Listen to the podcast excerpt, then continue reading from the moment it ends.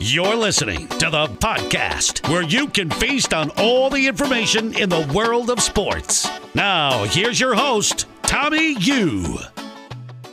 Hey guys, welcome to another episode of this pod. This one's going to be a little bit special and kind of a dual pod um, format, at least. I have our special guest. I guess he's even more special than Dare because he has been our unofficial um third host I, or co-host sorry but uh greg welcome to the show. I, will try to stay on topic or at least a little bit more than dare. I promise i won't bring up ja morant i might bring up other things but um i'm hoping i won't jump off the walls as much as dare does.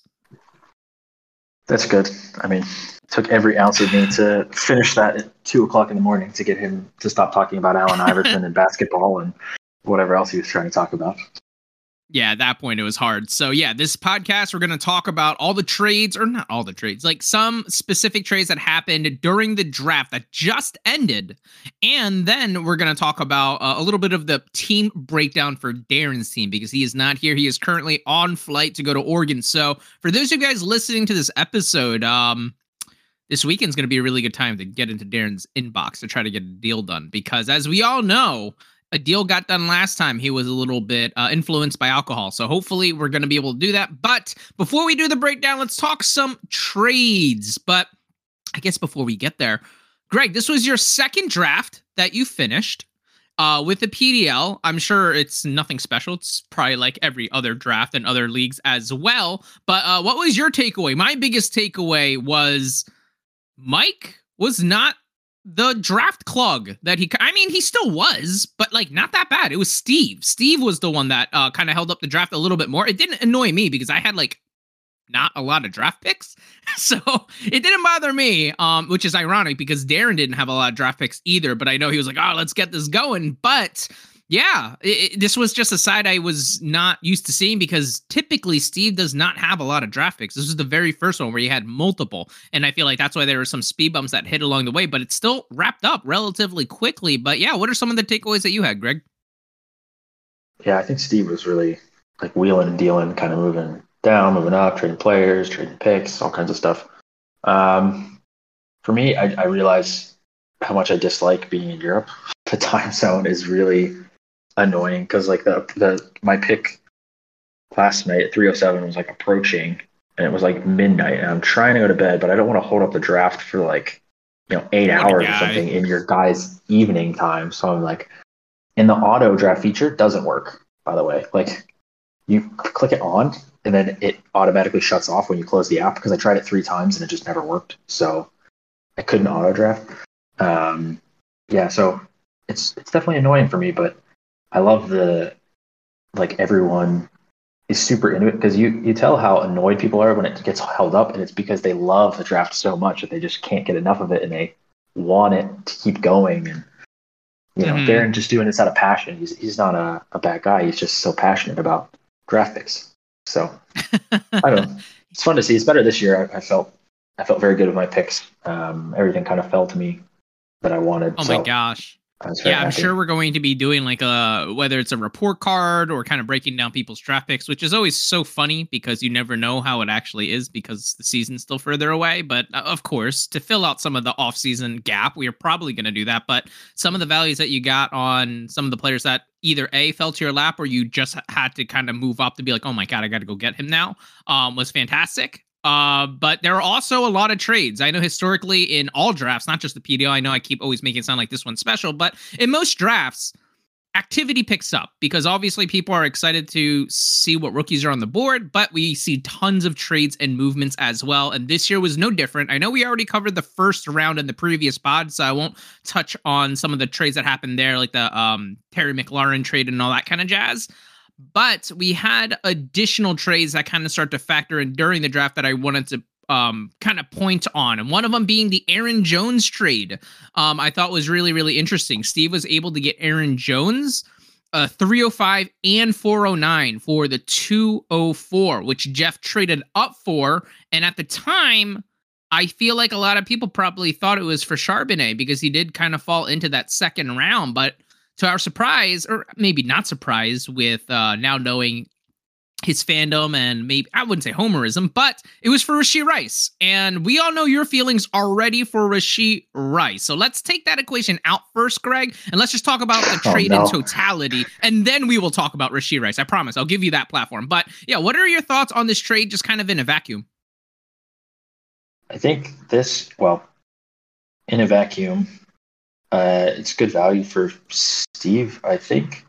Um, I, I don't even know what he ended up doing with those picks because he didn't take them. He kept trading them, so it's almost impossible to actually figure out what happened with them.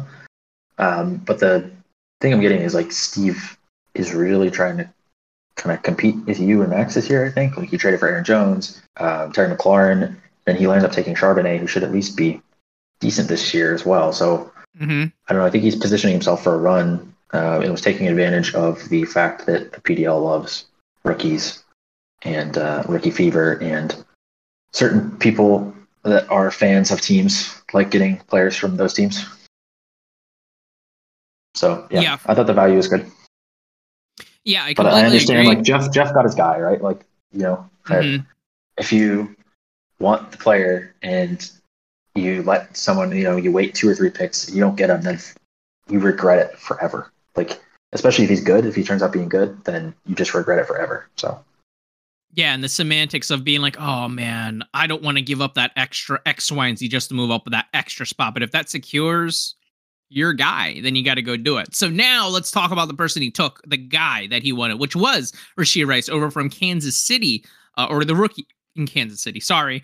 Um, yeah, what what are your kind of breakdown and thoughts on that as well? Because with the makeup of his team, I guess that kind of makes sense because maybe Jeff doesn't see himself right now someone that's going to be able to compete uh, right now, specifically Max and I, and now maybe Steve as well. So th- maybe that's why he kind of thought going more the wide receiver route. Um, would that make a little bit more sense, or still out? Uh, I mean, I'm looking at my rankings. He's my wide receiver 11. So I'm just if so if he can get coached up, like I see the potential for him because he on 10% of the plays he's really good and he separates well and you know, he's explosive and big plays. And then the other 90%, it's like, I don't know what he's doing. I don't know if he doesn't care or he's just like conditioning's bad. I don't know. But when the highlights are really good, but then when you watch him consistently play to play, he doesn't put it together. So if they can coach him up, then obviously he's on a good offense. But I don't know, it's just something like with the Kansas City offense where somehow Mahomes passes for 5,000 yards every year and Kelce's like the only super relevant player like I don't understand how it adds up, how the math adds up, because it's like magic, but it, it just does. So I don't know if any of yeah. these receivers are going to land up being actually top guys. It's it's very weird. It's like the opposite of the Steelers offense where you had like juggernauts at every position. Um, yeah, I don't know. I really like the point that you brought up because this is definitely going to be a homer take because I'm obviously an Eagles fan and this is not the correlation I'm trying to make, but it kind of helps a little bit paint that picture. But yeah, it is very surprising to see Patrick Mahomes. He's a lock for like pretty much like 5,000 yards and like 30 plus touchdowns every single year. And it's kind of comes out of nowhere. Obviously, Travis Kelce's there. And then you're like, oh, I guess the running backs will catch a handful. Um, every little um, pass catcher is going to get a handful, but not like a single guy outside of Kelce. It reminds me of when Carson Wentz finally threw for 4,000 yards as an Eagle, which like no Eagle quarterback has done that uh, up to when Carson Wentz did it. And of course, the year he did it, no wide receiver or pass catcher had over a thousand yards receiving. So it was kind of funny that it kind of went everywhere. And we didn't even have a Kelce to kind of stand out like that. So yeah, to me, it's a little bit interesting, especially the way that the Kansas City Chiefs offense breaks down. I'm kind of questioning, and I know Jeff definitely has a better insight than I do, but I'm kind of questioning and seeing when is the like when will a wide receiver be able to be featured with Travis Kelce? When was the last wide receiver that was able to do that? I guess it was just what Hill, right? It was Tyreek, and then once they lost Tyreek, they kind of went by a committee approach, and which was weird because Mahomes' number did not drop off yet. So it's almost like you need a game-changing like wide receiver that demands the targets, and I guess time will be seen to see if that will be Rashee Rice. Because if he does pan out, that's fantastic. Uh, if not, once again, um, Aaron Jones, the way that he was fitting on Jeff's team, it made sense for him to move on from him. Um, and I guess it does get really subjective. Well, could he have gotten more? Could he have not gotten more? I just like the fact that he was able to cash in because he knew he probably had to move on from Aaron Jones at some point and then get a guy that he did like. So definitely a fan there. But as far as who it was, can be up in the air. And one last trade I wanted to cover because I'm not going to sit and trade like, all right, Steve traded back here, this person traded up here, but I just kind of want to really paint more pictures on, I guess, players that I've moved. So unfortunately, we are going to have to talk about one more trade. And the reason I say unfortunately, because it was a Donovan Peoples Jones trade. So Murphy Street Empire sent away Donovan Peoples Jones, who is a wide receiver on the Cleveland Browns, and the last pick in the third round for, I guess he moved up one spot because he got the 311 and also the 303. So two third round picks for essentially uh, moving up one spot in the third and Donovan Peoples Jones. Uh, what are some of your takeaways here? Yeah, so we took Tank Bigsby with that. Um, so a little bit of running back depth. I think the Peoples Jones probably gone next year.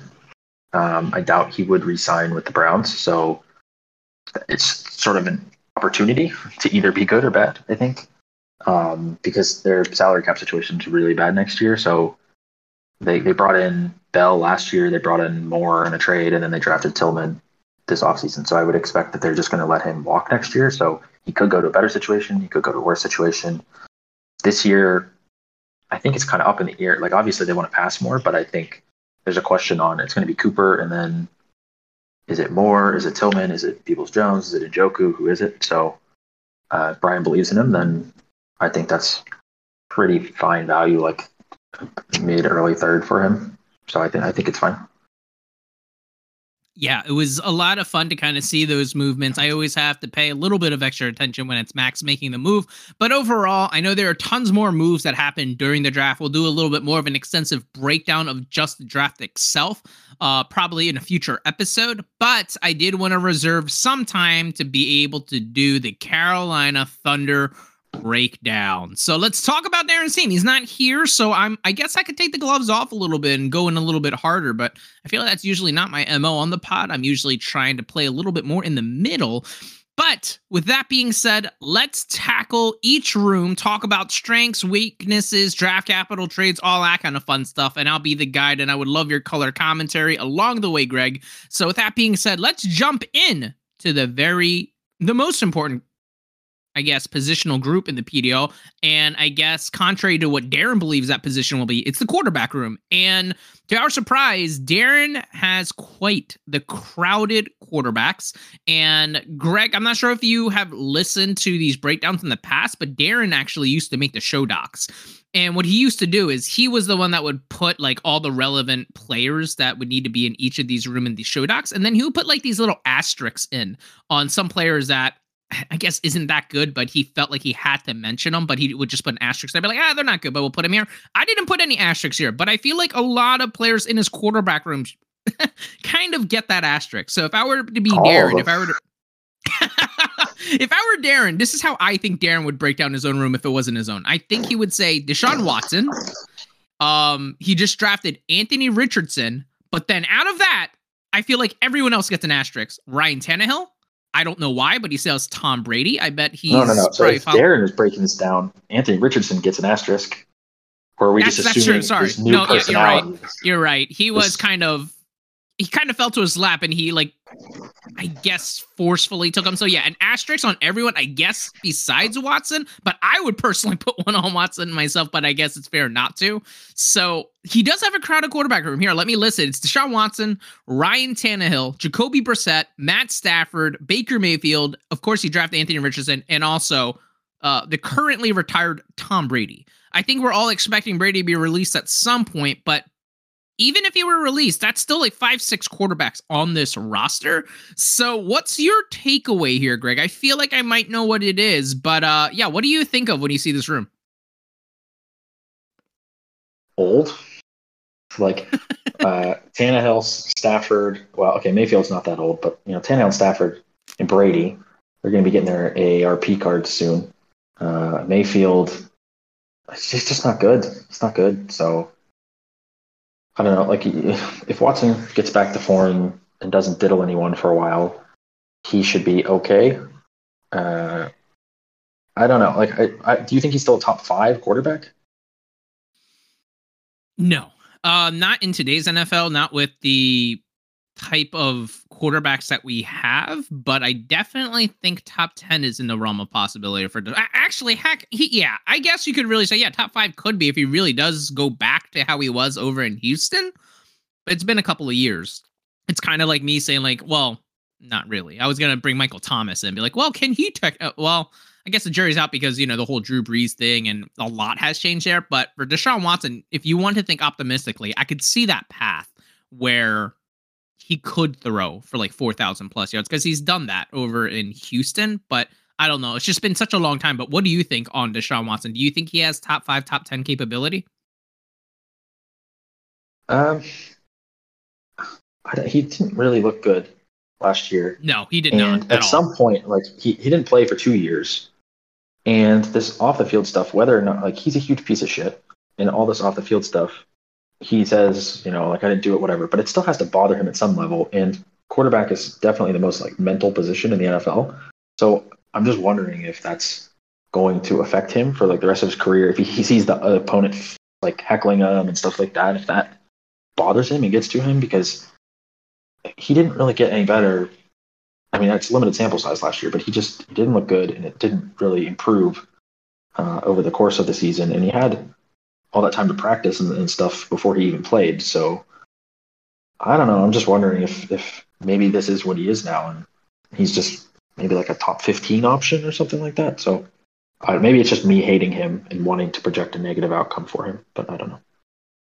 I don't even think that's the case. The reason I'm so surprised is because I see so many more Deshaun Watson truthers as opposed to, once again, probably a bad comparison, than Russell Wilson, who just had, I mean, he had a full extended season where he looked like dog shit, but um, everyone's immediately off of it. Obviously, he's older as well, changed uh, teams just like Watson, but it's funny because so many people will come out of the woodworks for Deshaun Watson saying no, he's going to go back to where he was. Whereas R- Russell Wilson now with Sean Payton and Broncos, them all getting new weapons, everyone's like, no, no, no, he's just dog shit. He's washed. So it's kind of funny that I now stumble upon way, way more Deshaun Watson guys than Russell Wilson guys. And this isn't me trying to downplay or upplay either of them, but it's kind of funny because they do kind of find themselves in similar situations, whereas obviously at the off field issues, but their performance on the field.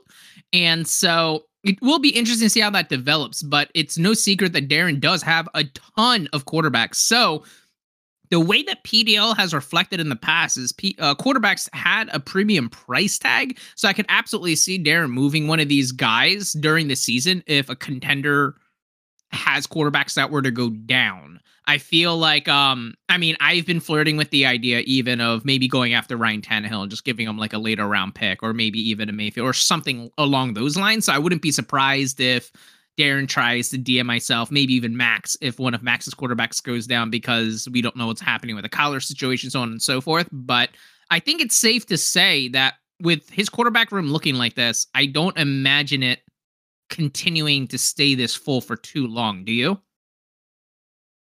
Mayfield has a one year tryout essentially, and he might not even win that job. I don't know. Like maybe they want to see what Trask has. Uh, Stafford, he just reminds me of when Ben came back and he's like, "Oh, I'm definitely healthy. Everything's good to go. No problems whatsoever." And then he just he was done. Like he was toast. Uh, Stafford has like what spinal contusion or something. Like it doesn't sound like he should be getting hit. I don't know. Like I, I, feel like any week he could just be like, oh yeah, I'm gonna retire now. Like my my elbow just blew out or my back gave out. Like yeah, I don't know about that. Uh, Brissett's back up now. Where where is he backing up? Washington? No. That sounds right. Here. Washington. Okay. Uh, I'll talk about T- Tannehill. Like we're we were discussing in the other pod. Um, we expect the Titans to be really bad, and if they're bad, or they might just kind of give up, trade Henry because like it's his last year on the contract. They might just get whatever they can for him and then start Levis. So yeah, I mean, there's a lot of names here, but I don't know that there's a lot of reliable options. And I think if he tries to trade them away, by the time he contenders are looking for them for the playoffs or something, there might not be a lot of depth left in this room. Uh, and I expect he's trying to actually make the playoffs and contend himself because I know I tried to get Richardson from him because he hates Richardson, and it, it's infuriating to me that he has Richardson it just it bothers me so much. He doesn't. It just like fell him. to his lap and he reluctantly took him. And you're sitting there and be like, I actually like him. He's like, ah, guess I'll hold on to him now. Yeah, he's just like, ah, well, you know, I need a quarterback, and I don't think he's good, but he's there. I mean, can you so- bl- look at his quarterback room outside of Deshaun Watson, who is still the jury know, still out. Everyone else is just eh. I so for me personally, like I I only acquire players that I really like. Like when I acquired Deebo, I didn't like it because I felt like I had to trade him immediately because I don't really believe in him. Like I, I don't know. I only like rostering players that I really like, so it's hard for me to get my head around. If I could just get something for him and I didn't like him, I would just do it because I don't believe in him. But yeah, I don't know. People play the game differently, so Yeah, for the most part, I keep players I like, but there are definitely some players I don't like that I just like reluctantly keep. Kamara being the biggest one. Like even when I traded for him, I was like, ah, I'm not. A, and I'm sure you probably heard me and Darren banter and like us stating my history of disliking him. But no, I definitely agree. But for the most part, I definitely do have people that I do like. So it's interesting to see how that plays out. But let's just continue to the next room. Let's look at his running back room, which is filled with Travis Etienne, he just traded a first to get D'Andre Swift. Javonte Williams coming off of that injury, of course.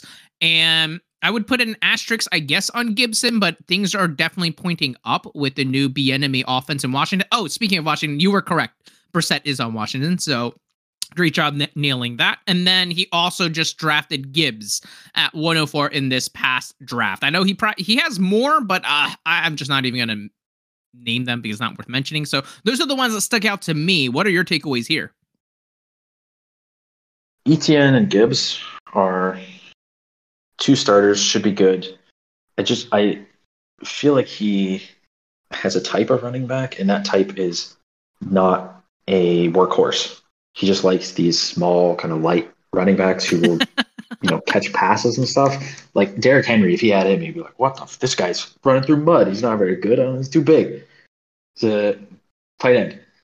Um, I don't know. Etienne and Gibbs will be good. Gibson, I don't know. Like I don't think I don't have high hopes for the Commanders. So I know he's getting a lot of smoke right now, but I, I don't believe it when I see it. Javonte had like a massive knee implosion. So yeah, based on other running backs, he probably won't be himself till the later half of the year or just next year. And Swift, I did we discuss it? Was I on a podcast where we discussed this? Because I just I don't like D'Andre Swift, and I don't I think he don't can stay know. healthy. Did, did we talk about Swift? I don't know if we talked about Swift. So I might have talked to him um, I don't remember. oh, maybe, maybe you're right. I can't remember, but I I just think he's not gonna. I it was I did I did to Darren about him. I don't know if it's on the podcast or before or after or whatever, but I just don't think the the Eagles are gonna think that he can stay healthy. So even if he's good, I don't think they're gonna give him a workload. That they're they're kind of just preparing for the playoffs. So I would expect them to even if he sh- balls out to still limit his touches. So I don't think he's going to be like a top end running back one. So I don't know a lot, Would lot we of agree opportunity. that But- yeah and once again i'm not saying this is the trajectory that he's going to take but would you agree that d'andre swift in philadelphia his best case scenario would essentially have to be what miles sanders just did right like that would be best or do you think he could surpass that with rashaad penny also in the role maybe he could catch more passes. Um, I, I mean, if if I was Darren, I'd be happy if he was Sanders from last year. I'd be happy with that.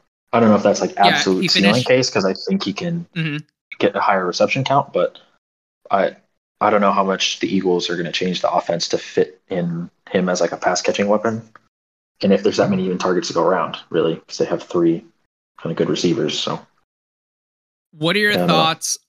On obviously you're right. I feel like almost every single one of the running backs here have like a running back partner, right? Because we're talking about Swift right now. Rashaad Penny is there. Travis Etienne, he was supposed to be the lead dog, but then um I guess Doug Pederson, Jacksonville went into the draft and was able to get what they got Tank Bigsby, right?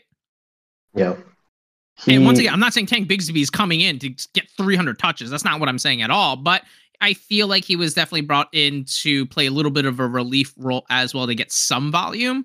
And same with Gibson with Brian Robinson. Same with Gibbs with David Montgomery. And Javonte, I, I feel like um, Denver's always going to want to have a slew of running backs as they have before, uh, regardless of him coming back from an injury or not. and so, do you feel like that puts a little bit of a cap of what can come out of this running back room? Yeah, I mean, for sure. Especially the, like Jags, they definitely want. I mean, they had JaMycal Hasty last year. They tried James Robinson for a bit. Mm-hmm, um, mm-hmm. Like Snoop Conner was getting touches. So yeah, I don't think he has like a Jonathan Taylor or Bijan Robinson or Derrick Henry or CMC. Like he doesn't have that level of production, but I guess he doesn't really need it based on the rest of his team, like the wide receiver room and stuff like that. So I guess maybe steady as she goes is fine for the running back room, and then he just has to rely on these guys who have less volume but more efficient with it, and maybe you know Etienne and, and Gibbs will, will, have less injury risk because they're not getting hit every play. So I think it's a solid I'm room. Actually, it's just yeah, not not super star studded, I guess. I'm actually surprised that Darren has made a stronger push for full point PPR because I feel like his running backs would benefit greatly from that. So that should be interesting. But kind of like what you're prefacing, maybe he doesn't need the strongest of strong running back rooms because now let's jump into his wide receiver room. He has been dubbed the wide receiver factory because that's pretty much all he has drafted. But after seeing Canis draft like three wide receivers back to back to back on all of his picks that he has had um, with his roster, maybe he is now getting like the junior wide receiver factory role. But Darren is the OG. So some of the wide receivers that he has is CeeDee Lamb, Garrett Wilson, Deebo Samuel, who you traded to him earlier, DJ Moore, who's now in Chicago, Diontae Johnson, of course, from your Pittsburgh Steelers, Courtland Sutton, Treylon Burks, and Rondale Moore. There are definitely some wide receivers I would have kept off, but I feel like I would have gotten yelled at by Darren, so I left them all on here. I'm not doing any of that extra stuff, but it's kind of clear to see that the crowning jewel of his wide receiver room does start with CeeDee Lamb and Garrett Wilson. Um, that's kind of like the personality of his team. Anytime I think of Darren's name, I just think of CeeDee Lamb immediately, just because it's kind of a perfect encapsulation of the way Darren has built his team. But just a bunch of young guys, and um, obviously he has more depth here than most owners have, and a lot of these wide receivers, I'm sure owners would be very happy to get. Uh, but what is your overall takeaway of his wide receiver room? Yeah, I mean it's the best in the league. I think I don't know who would compete with him. Um, I think he had, I think he made it better over the offseason as well. Like he, DJ Moore has now, well, I guess it's a better opportunity. I don't, I don't know how we feel about Fields, but you know he hasn't had good quarterbacks anyway. But if he stayed in Carolina, I was thinking you know Bryce Young would be there, so that might have been better. But um, he picked up Deebo. Diontae can't be any worse. I don't think. Sutton maybe traded. I don't know. Um, there's a lot of rumors around him. Wilson got Aaron Rodgers instead of uh, Zach Wilson, and I guess Lamb's about the same. I think Wilson's actually ahead of Lamb now on like keep trade cut, so that's hilarious to me. But um, anyway, the the Wilson hype is a bit overblown, but um, I think he's he's good. I just think uh, maybe Darren's drinking the Kool Aid a little bit too much on Wilson. What was the he posted? Someone posted in chat like, would you rather have Wilson or DK Metcalf and Jerry Jeudy?" And he said, I'd think I'd kill, keep Wilson. There's no, there's no way that, that that's not even close. Like DK and Jeudy every single day of the week. So, and you're you got DK, so I assume you would take that side as well. Yeah, to me, I definitely value Garrett Wilson more than DK. Like I'm sure most people would, but not so much to the point where you could throw a Jerry Jeudy type of person in there as that separator. Uh, I also feel like Darren has like um, I guess an unhealthy addiction to wide receivers because uh, I know he like if he could have his way, he would have loved to have had JSN in this past draft and just walked away with that just because I know how much he liked him. He and oh yeah, he definitely could have, but I think um all of my yelling at him has finally worked, and that might have been um not good for you because then that I kept yelling, be like, you got to walk away with a quarterback, which is probably why I ended up with Richardson. But we are talking about wide receivers here, but I definitely do think that his wide receiver is not only in the best in the league, but definitely has that depth as well. And one of the surprise, I guess it wouldn't be surprising, is coming from Darren's team. But I mean, when you look at this team and you look at I guess like Deebo, and you're like, oh wow, Deebo's like I guess one of the older guys he has in his wide receiver room. I, I guess that's pretty that's a good problem to have. And I feel like it's kind of the trend Darren's going to continue to go. I feel like he's always going to continue to draft young receivers and then kind of trade away the ones that get a little bit older.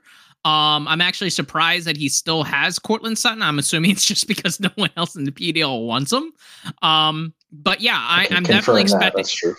Yeah, yeah, for sure. I'm definitely expecting a big uptick in a lot of his players, kind of like what you mentioned. Like Diontae, I feel like he really can't do any worse than he did last year, uh, despite the amount of volume that he got, uh, at least efficiency wise, and of course touchdown wise. Everyone knows that story. And then you already mentioned Garrett Wilson going jumping up to get uh, Aaron Rodgers and things like that. So overall, his wide receiver room is definitely something that's keeping this team honestly in the conversations of being able to compete sooner than a lot of people probably expect.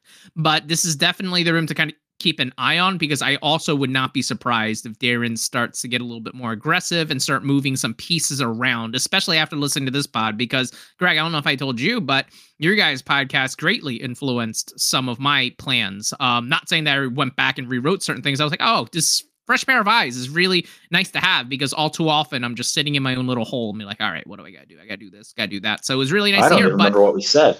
I have no idea what we said. Yeah, welcome I to the podcast world. About this. Yeah, it's just I black out for an hour and a half. Yeah, as soon as we hit, like as soon as I stop recording, I'm like, all right, yeah, that was fun. Um, I don't remember anything else that I said until Max cuts up some clips, and I'm like, oh wow, okay, that's what we talked about. But yeah, kind of like you, uh, Darren and I always talk about just completely blacking out afterwards, but it's always funny to remember that. But hold on, let's continue. Let's jump into that tight end room. And really, there's only two tight ends worth mentioning, in my opinion, which is uh, Hockenson and Cole Kmet. And obviously, Cole Kmet had a lot of hype, at least heading into last year. Last year, and that has since dwindled a little bit because Justin Fields just did not really throw the ball much. He definitely did pick it up a little bit towards the second half of the year, but yeah, Cole Kmet, Hockenson. What's your takeaway in this tight end room? Oh, you're gonna make me talk about tight ends again. Yeah, um, yeah. Just, just no one wants this, but we have to. Cole Kmet's a jag. Like I, I don't know, just pick up someone off waivers and, and play him. Like play Jordan Akins off waivers. Would that be any different than playing Cole Kmet? Like I don't know. He doesn't do anything. Um, and now they also brought in DJ Moore, so he's going to get targets. Claypool, Mooney.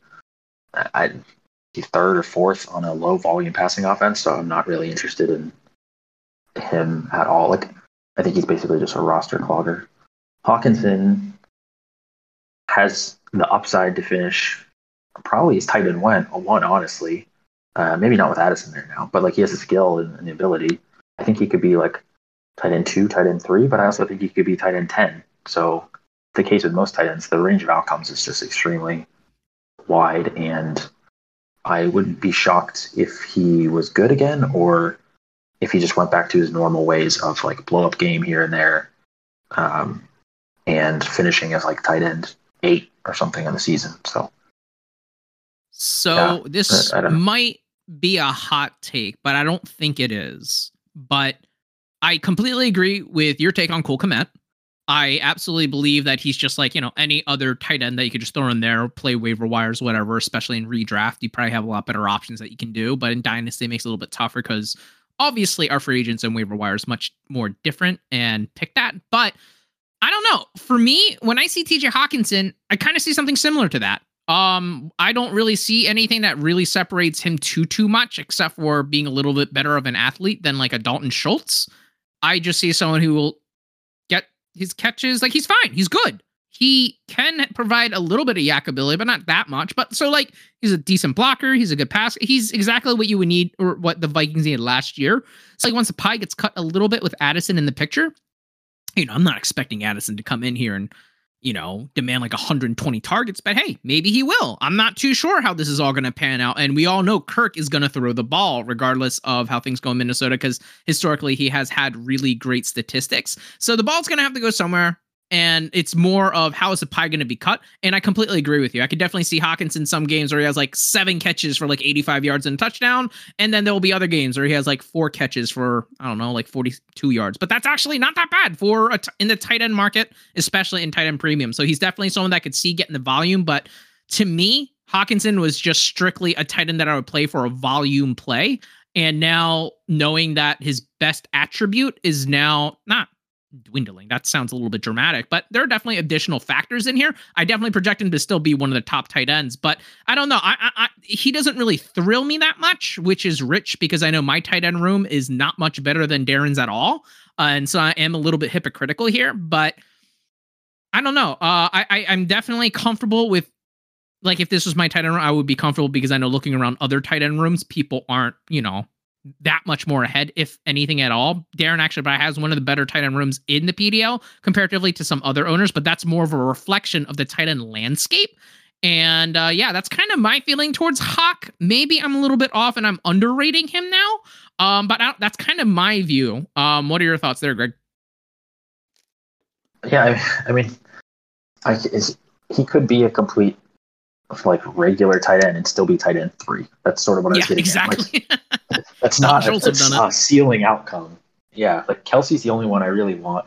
Andrews should be good, but he he kind of had a down year as well, and you know that offense is changing. And everyone says like, oh, Andrews is going to be the number one option. He might be, but we you know we haven't seen it yet, and they brought in a lot of other receiving options, so maybe he doesn't get as much uh, work as well. I just I don't really want any of them. Like if someone was willing to pay up for Hockenson and I could tear down to like even Michael Mayer or Freiermuth or I don't know, Waller and like pick up something else, and I would do it. Just I don't know. But you're talking to the certified tight end hater. Like I just I don't want any of them. So yeah. yeah. I think you're fine like rolling him out week to week. I don't think he feels like he's a weakness or anything, but I don't think he has yeah. gives him like a matchup advantage or anything. Yeah, I, I agree. I feel like people remember Hockenson a little bit different than how he actually finished last year. Obviously, he was one of the top tight ends last year, but another thing that I wanted to mention is he pretty much only had two uh, and once again the fact that he could even have big games that is a plus. So I sometimes hate when people are like well take those out. Now he sucks. Well yeah obviously you just took out things that other tight ends probably can't do but i feel like a big majority of all of his points came from just two games. But to be fair those two games were monumental um, one was down the stretch in week 16 against the Giants, where he scored 35 points. And the other one was in week four when he scored 39 points. But pretty much every other week, I don't know, he give you like six, seven points, maybe break double digits a handful of times here and there. But other than that, not too much. So I think the way people remember him is very different, like really consistent, really this and that, but that doesn't really exist in the tight end world. But you hit it the nail on the head where you said, yeah, he could just be perfectly average, but he could still end as like the tight end three, tight end four, which is absolutely correct. So I think just way what the landscape looks like, that's just something that you could keep an eye on. But I'm sure Darren has other fires he needs to put out, such as what the heck is happening to that quarterback room. But with that being said, let's see how he's going to be able to address that because let's talk about the draft capital. We have just now been able to get access to the 2026 picks. So obviously all of them are untouched. So Darren actually has all of his picks. And the only additional thing is next year he just has an extra first. So that is something that he can be uh, pretty happy with. Obviously, he always has a lot of first round picks, but this is the first time where I've only seen with just one. But the trend continues but it should be interesting to see what Darren does because Darren very rarely uses his draft picks to then go get vets. So my thought is a his strategy could change a little bit where he gets a little bit more aggressive because he might slowly be able to see that he's able to compete or he's just going to kind of default back to what he's doing and then continue to stockpile more maybe trade away some of those wide receivers that we mentioned and try to get even more draft picks and things like that um but yeah, how, how do you see Darren navigating the draft capital that he currently has? Oh, he's just going to acquire more. I cannot imagine him selling this. I, I don't know what world you're in, but I mean, I don't think he's going right. to trade one of these first. Maybe uh, you know he traded one for Swift, but he was drunk. So if he's drunk for the whole season, maybe he'll trade him away. But I would expect, if anything, he just sells one of these receivers for some sort of pick. He, he probably won't like trade away a bunch of players for picks, but I also don't expect him to trade the picks for players either. Probably just stand pat. Um, maybe pick up a couple depth pieces depending on where his, he is in the standings um, mm-hmm. by the mm-hmm. time the playoffs start. Absolutely.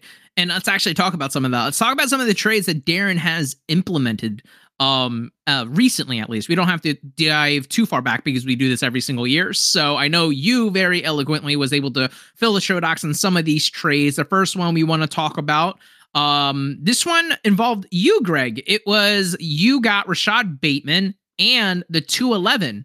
And in return, Darren got Deebo and. So just Deebo. Let's just leave it at Deebo. So it was pretty much Deebo for Rashod Bateman and the 211. And who did you take with that 211? Uh, Mingo or Reed? I don't know. One of the two. Yeah, let's just say one of the two. So pretty solid trade, obviously. Um, I know you're probably thrilled with this because I know you just mentioned that you're not the biggest fan of Deebo, but what are your thoughts on this trade as it pertains for over to Darren? Well, Gronk is definitely an integral part of this trade because I added him at the end to kind of like pull at the heartstrings of Darren. Ooh, um, strategy this was like a play. negotiation.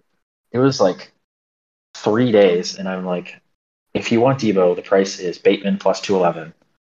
And he kept trying to work me down. He had a bunch of third round picks. He's like, how about this 304? How about this 302? How about 301? And he just kept trying to work me down. And eventually he's, I threw in Gronk and I'm like, he's going to do 211 plus Bateman. And he finally cracked and um, accepted it.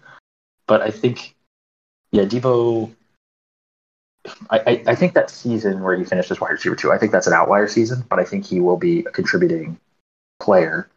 I my opinion on Deebo changes with who the quarterback's going to be. I think um, if it's Lance, I think maybe I'm lower on Deebo because they might try to just work more like deep passing with Aiyuk and stuff like that. If it's Purdy, maybe Deebo's a little bit better, but I I honestly don't know that much about how Shanahan would like change the scheme to to fit either one of the quarterbacks. Maybe it's Darnold. I don't know. Um, but yeah, I think for him, he had basically like Bateman, who is kind of n- not been what he's supposed to be. So he was like a potential guy, and then he added a little bit of draft capital he had to get a definite like starter locked in for the next three four years. So I think it was actually a aggressive trade for him to get a guy who's in his prime and maybe a little bit older than the rest of his receiving room. Yeah, I was actually really, really surprised to see this trade, not to see Deebo moved again, because I'm never surprised by anything you do, because you clearly are playing a different game than all of us because you're that many steps ahead. But yeah. I was surprised to see Darren do this move because of the age, which is ironic because we know his quarterback room is a little bit old, and we're about we're about to get there. We're going to touch upon some of the old quarterbacks and geezers that he got, but when it comes to skill position, especially wide receiver, and this is it's funny that we're even talking about this because what isn't Deebo like 26, 27?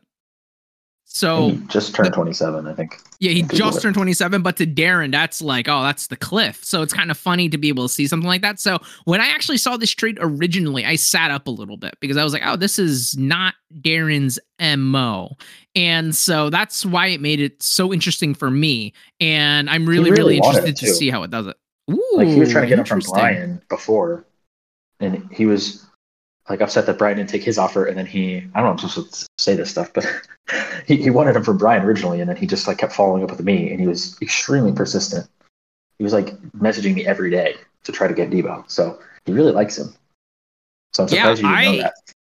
I was trying to get Deebo from Brian for a while, and I'm sure he can confirm that if he listens to this pod. Well, Brian, if you do, write in the chats to confirm or deny if this has been true.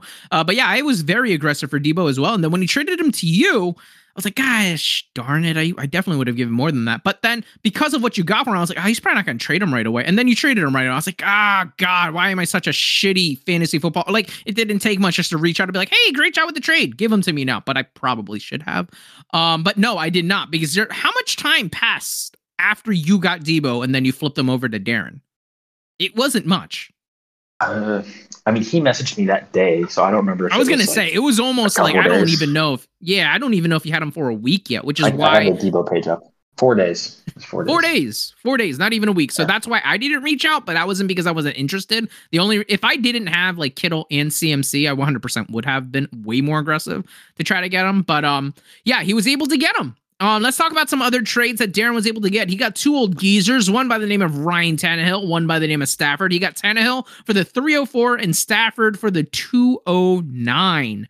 So this was interesting to me, and I did like it at the time because it looks like he's trying to. I'm not saying fix his quarterback room with these players, but we have seen, especially even last year, depth at quarterback is well, depth at every position is important. The most important position I'd like to think is the quarterback, even in the PDL. Um, maybe that is incorrect, just because someone's got to start. So you could very easily probably pick up like what a Cooper Rush really randomly if to fill in a week. But I think what Darren's trying to do is get ahead of that, get these guys now, and maybe see and move them either later if a contender, like I kind of mentioned before earlier in this podcast, if their quarterback goes down, um, or anything like that. But what is your take on this? Because this at first seems very against what Darren likes because we all know him as loving really young guys, but that's kind of hard to avoid in the quarterback position, right?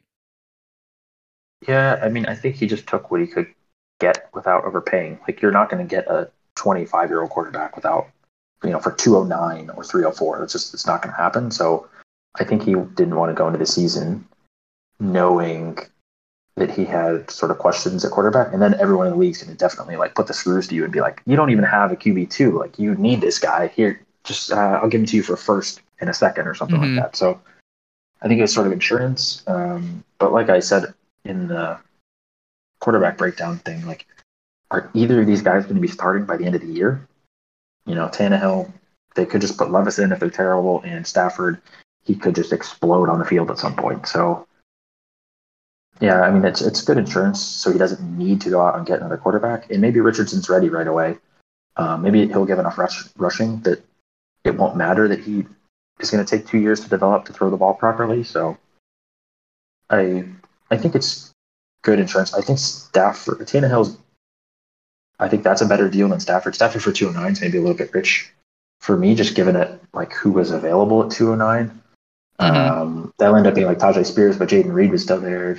Mingo, yeah, a couple other options as well. And he could have used it to trade up or something. So I think that's a little bit rich for me, but I think that the Tannehill one is probably better. Yeah, I like both trades because at the end of the day, they are starting quarterbacks, at least right now. But I definitely agree with what you mentioned. I don't know how much longer they're going to be starters, and I don't even know if they're going to be starters by the end of this season. Um, it doesn't look too too likely just because the writing is on the wall for both of those quarterbacks. And then the final trade that I wanted to bring up is something that we already touched upon earlier, which is the D'Andre Swift for the 111. And Max got uh, Kendre Miller with that pick. So very, very interesting here too. I know we already kind of gave a breakdown. I know your take on Swift. We already had a whole episode on this, so we don't have to dive into this too much more. But the reason I wanted to bring up or have you pretty much assigned you to put all these trades in the show doc is to kind of paint a little bit of a picture on some of the trades that Darren has made. And I don't know, for someone as active as Darren, I kind of expected more trades. How about you? I feel like he, if we would have gone back to last year, there would have been a lot more. Although I honestly can't remember any like big well, trades. I'm sure that's true, but I feel off. like if you go last year, everyone had a lot of trades. I feel like like consistence, like for how consistently active he is and how much he's in the chats. I guess it kind of does make sense because anytime a trade goes down, it's usually not Darren. But I just assumed um, when we were putting this doc together, I was like, oh my god, he's probably gonna have so many trades. We're probably gonna have to pick and choose which ones we want to um, showcase. And I looked at, or we looked at, it and we're like, oh wait, he didn't have that many. Yeah, I guess if I look at his roster, they've all been on his roster. Last summer, he made some moves, like I traded for Aiyuk and David mm-hmm. Bell and mm-hmm. stuff, and he made a couple in the draft last year. But I think he was pretty stable throughout the year. Um, yeah, I guess if I want to make an excuse for him, it was quite evident early that he wasn't going to be in the playoffs. Like I think he was, him and Mike both started off like really poorly, and then they kind of just gave up. I think so. I, I don't know that he was willing to sell anything to make the playoffs, and then also um, he's already so young that he doesn't really like have old players to sell off. So maybe he just kind of stood pat, I guess. I, yeah, I do expect no, though, like, for, for how sense. often he's in the chat, like messaging and making free agent moves and stuff, you would expect a higher, you know, trade count or something like that. But it was a bit lower than I expected. The um other caveat though to defend Darren on my end, I'm just trying to put uh be on the offensive against them, which is kind of fun. But yeah, to defend Dare a little bit is because he also took over an orphan team similar to you. So when he first took over, he did like 7,000 trades. So naturally, he will do less and less trades once he gets the players that he likes, which makes sense. Absolutely makes sense. So with all that being said, I know we kind of touched upon it. So let's just do a brief recap to put a bow on this weaknesses and strengths. I guess we'll start with strengths. Sorry, I don't know why I started that way. But I think the strength of Darren's team is no secret. It's definitely youth when it comes to most of his skill positions, but definitely his wide receiver room. Definitely the deepest, the strongest across the entire PDL. And I feel like the combination of that and just, I, I don't know how to I guess it's hard to explain in wording of his strength, but he just has so much capital and value everywhere, right? He has so many draft picks because he usually doesn't trade any of his away. He usually gets more.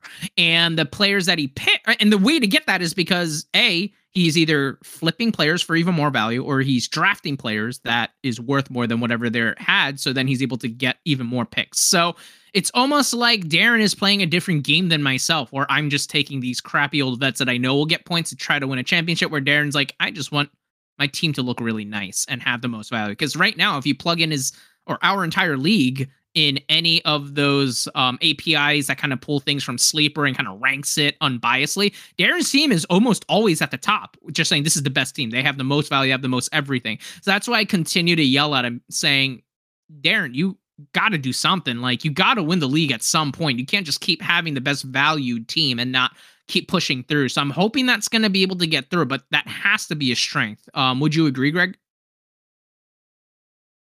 Yes, but yeah, sort of what you alluded to there.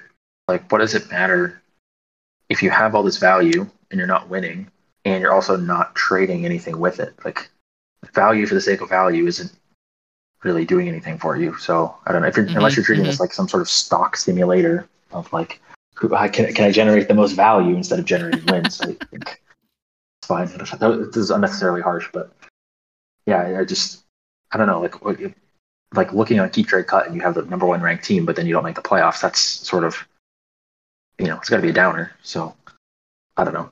I mean, I can't really talk. I'm all the way at the bottom, so I have another year of just being bored you know, you downplay yourself saying you shouldn't be able to talk, but if anyone else were to take over the roster you have, I don't think they would have been able to have Herbert or any of like the other notable guys you have had just because of the route or like the route that you took. Because you have to kind of change course and tank even harder when Josh seemed like he could have been able to get that one on one way back when. So, no, you have to have room to because you have already been seen as one of the sharpest owners in the league. But definitely with Darren. That's why I kind of always pick on him, saying, "Man, it's like we're playing two different things." Like, if if there was like an off-season award for like the sexy, what what's the team that you want to roster beat to the hardest? Yeah, it's Darren, like you win that Browns. every year. oh man, it's just great free no, no, no, it's, it's a fucking um, it's the Chargers, the old Chargers. Every single year, everyone was always like, "Yeah, this is their year. It looks so good. This is gonna be it," and then they just never do anything. Whereas the Browns are, I, I feel like, more historically bad talk negative about Herbert. So I'm a Charger. Oh fan. no, but that's that even makes it better. Like when they had Rivers and LT and that phenomenal diva, they're like, this is it. Nope. Philip Rivers is there um, now without LT, and they still have all these other great, um, the great defense. But nope. Um, now Herbert's there and blah blah blah. We got Derwin James coming back. Nope, nothing. I don't know. I just yeah, feel like every offseason they get so much like hype. Injuries. Yeah, they get like a weird curse yeah. on them. But, yeah, like I mean, yeah, last year they had so many injuries offensive line is injured, receivers are oh injured. Oh my gosh, decimated. Yeah, and even yeah. Herbert took that like one like what like that rib injury or something that like yeah, really messed ribs. him up. Yeah, and he had to fight I, that like the rest of the second year. It I, hurts I just to breathe. Ribs. Yeah, yeah. My office job was difficult, so every time I stood up to get coffee, yeah. yeah. I'd stand up and everyone you know, in the office Chris Jones is coming up the middle in like two seconds. Yeah. You're like, oh Jesus Christ! So be like, hey Greg, you want to get coffee? I'm like, yeah, let me get up here. and he's no, getting like run over.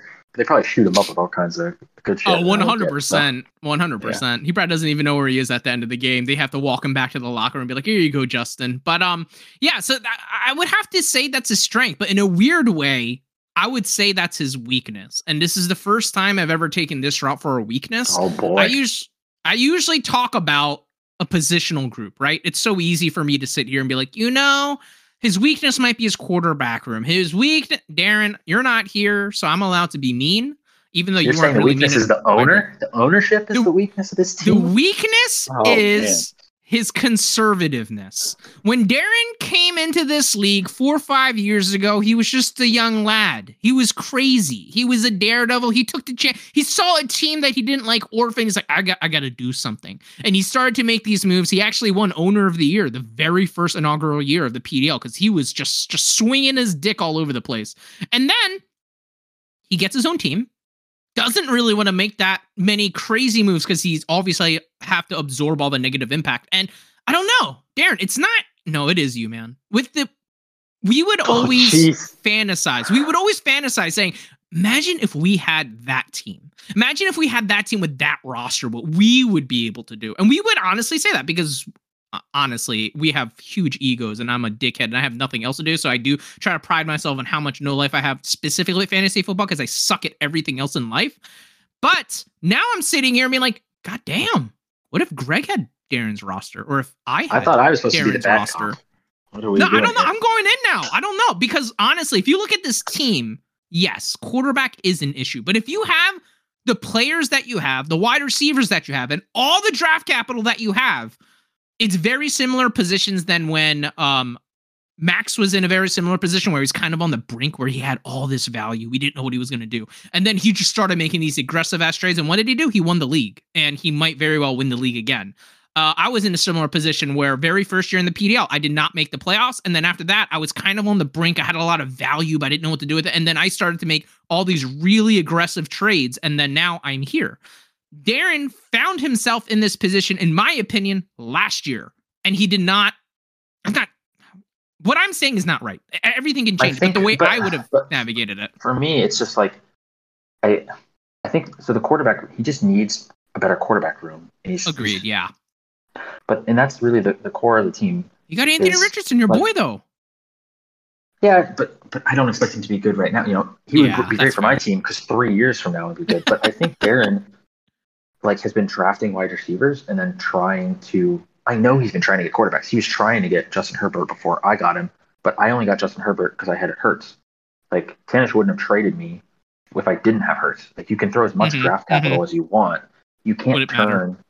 yeah, like CeeDee Lamb, if he comes to me and says, I'll give you CeeDee Lamb plus two firsts for Justin Herbert, I'm gonna say no because then I have to hope that one of those firsts turns into a quarterback mm-hmm. as good as Justin Herbert. Mm-hmm. So I think he tries to be aggressive, but there's also still a limit on like there's how many real like franchise quarterbacks are there in either the NFL or for dynasty, like four or five maybe, and those guys That's are locked true. up tight. So I think it's just also like his obsession with the the wide receiver stuff. I don't know when he drafted all of these. Like Wilson, he obviously couldn't have taken a quarterback, but I don't know when he took CeeDee Lamb if there was like any quarterback on the board. Um, but yeah, you just you need the quarterback, and you just can't trade for them. And the, there's not many young quarterbacks that are good. So I think he's kind of stuck between a rock and a hard place where he's ends up trading for like Tannehill and Stafford and doing the like Indianapolis Colts approach of patching it. And now it's ironic that he has Richardson um, on the Colts. But maybe maybe Richardson pans out like I think, and then he has a, a franchise cornerstone. But yeah, I mean, I know he was trying to be aggressive, but it's it was like when people were saying um, when I joined, like, oh, why didn't you, you know, why did you fully trade for picks and everything like that? It's because I can't make people accept my trades for me. I can't mm-hmm, like mm-hmm. I tried to get Zach Wilson so badly, but people he's not even a good quarterback in the end, and I couldn't even get him. I was offering like two or three firsts, and I couldn't get him. So people are just really, I it, it's an issue with this league where everyone is trying to compete right now, and also everyone thinks this league is going to be around for a long time. So they are going to see the full value of a franchise quarterback. You just, I, I can't believe I got Herbert or Hurts because it just, yeah, it's it's really hard to do. And that's what I'm saying. That is unbelievable how you're able to put that together. And I, I completely agree with you. I'm definitely being harsh, but everything you laid out absolutely makes sense. It's not for a lack of trying, but maybe the strategy does need a change. Now, maybe with this episode, Darren won't think like, all right, maybe I can't do like a give up like a DJ Moore and two firsts to try to get a huge great quarterback. Now maybe the equation has to change. Maybe the best way, and we've seen it time and time again happen in the PDL. The only way to get a superstar quarterback is you have to have some type of quarterback in there as well. I'm not saying that's what Deshaun Watson is, but I'm sure it would be a lot easier. Uh, obviously, his reputation is bad, but if there is someone in the PDL that does believe in him, and they might have someone, and then maybe attacking it with saying, "All right, I'll give you him," and then all this other bonus, or vice versa. Now he's sitting with Anthony Richardson. Maybe try to cash in some type of hyper value there. That's all I'm trying to throw out there because I definitely feel like he is at that cusp. So me being more cruel to him doesn't necessarily just for being mean, but just trying to push him in that right direction because I know my team is on the downswing. And if I look at the landscape right now, I would love for our championships in the PDL to reside in the East Coast. But um, I'm kind of looking at the lay of the land, and that's looking less and less likely. And so I'm really hoping that Darren's going to be able to pick up the torch once my team falls off very shortly. Um, but we'll see how that goes. But what do you kind of perceive as Darren's weakness? I guess it's kind of what we're talking about. Is it that quarterback room? Yeah, he needs a franchise quarterback. So if it's, I don't know if we're going to know even at the end of this year if it's Richardson. So um, it might be a year or two out, but he needs like one of these Herbert, Hurts, Allen, Mahomes type of quarterbacks. Uh, but I think he's going to listen to this podcast and he's he's going to be like excited. He's going to see, "Oh, my team breakdown," and he's going to get to this, and it's going to have like a his whole life is just going to like reassess everything that he's doing. He's going to be like that the Pablo Escobar meme where he's like in different scenes just by himself. He's gonna be at Oregon. Everyone's having fun, and he's just sitting there. Yeah. like, guys, I just I can't do it today. I'm sorry. I'm supposed to be the bad cop. You're supposed to be the good cop. I thought, you know, I ham it up. I don't necessarily negatively believe all the things I say. I just, you know, for content. And then you you flipped roles at the end, and I, you know, you caught me off guard there. I gotta keep people on the toes, but you bring up a but great do you think point. Darren is the kind of guy that if you tell him to do this, because if you tell me to do something, I'm going to be even further to my own strategy, and I'm going to be like, I, Tommy wants me to do that. I'm definitely not doing that. I'm I'm doing oh, my strategy even harder. One hundred percent. One hundred percent. Uh, why why do you think he has not done anything up to this point? You you can bet that I've been taught. This isn't the. Fr- Let's say I would feel meaner about this episode if Darren hasn't heard everything I have already said to him. maybe the bully multiple you need times. to not do the bullying. Maybe you need to reassess your your uh, tactics. But do some positive. What encourage him? Be like, you know what? Yes. Fuck it. Don't get Richardson. Just go get JSN. That's what you need to do. You're yeah, right. Do, like, Maybe I should just sabotage shit, like like my mom would be like, be like, never oh, wow, address it, such, but always just such great wide receivers on your bench this week. Wow, they're really scoring so many points for you. Wow, you're so really, brave by taking that position, even though you know it was well stocked. You're so brave. Good job. Maybe that is the way. Maybe that is the way. Uh, but let's end way, so. on a positive note for good old Dare. He missed the playoffs last year, but it's very difficult to say he's going to be in next year as a lot or this upcoming season because we did remove a playoff team. So, completely unscripted, putting you on the spot like I always love to do, Mr. Gregory. Who would you say right now are locks to make the playoffs. And you don't have to name all six because there are six playoff spots this year. But if you feel like there aren't six locks, you don't have to name them. But who would you say are locks to make the playoffs right now? And I guess a little bit of a fun thing, and I don't expect you to look at it at all, but the schedule also have released today. As soon as the draft ended, the schedule did go up so everyone could kind of see who they're playing um, more than once. With the um, PDL current schedule, there are three owners that you will play twice. So this is kind of me of a way to bring that up, but also kind of put you on the spot in a fun way. Say, all right, Mr. Greg, you, you don't have any horse in this race. You, you got nothing. So as an outside perspective looking at the playoffs, who do you believe are locks at this moment? Uh, joke's on you because when I did the rankings for the players during the offseason, I already ranked all the owners. So I have right now Max, Tommy, Steve. They're, they're, that's my three locks. Like I think you guys are three locks, and then I have Darren, Brian, Jeff in the next three spots, but that could change um, at some point. But and I'm releasing all my owner rankings ahead of time. Uh, but so Darren's fourth for me right now. But um, Ooh, I haven't adjusted these for like post post draft to be honest. Um, so I, off the top of my head, I don't know how the draft changes things. Probably moves. Well, I don't think Steve could move up from three, but he's definitely more solidified at three. Um, mm-hmm, so I, mm-hmm. I, would say Max you and Steve are three locks, and then Darren, Brian, Jeff, Tanish, Mike, and Brett are definitely going to all try to compete. And then I think me, Michael, and Welch are kind of content to chilling. sit, sit down at the bottom of the standings here. We're not content, but we have no choice. Yeah, Uh, just kind of seeing the blood blast in front of you. Oh, there's a, there's a whole just kind of block of guys, but yeah, for right now, I think there's three locks: you, Tommy, or you, Max, and Steve.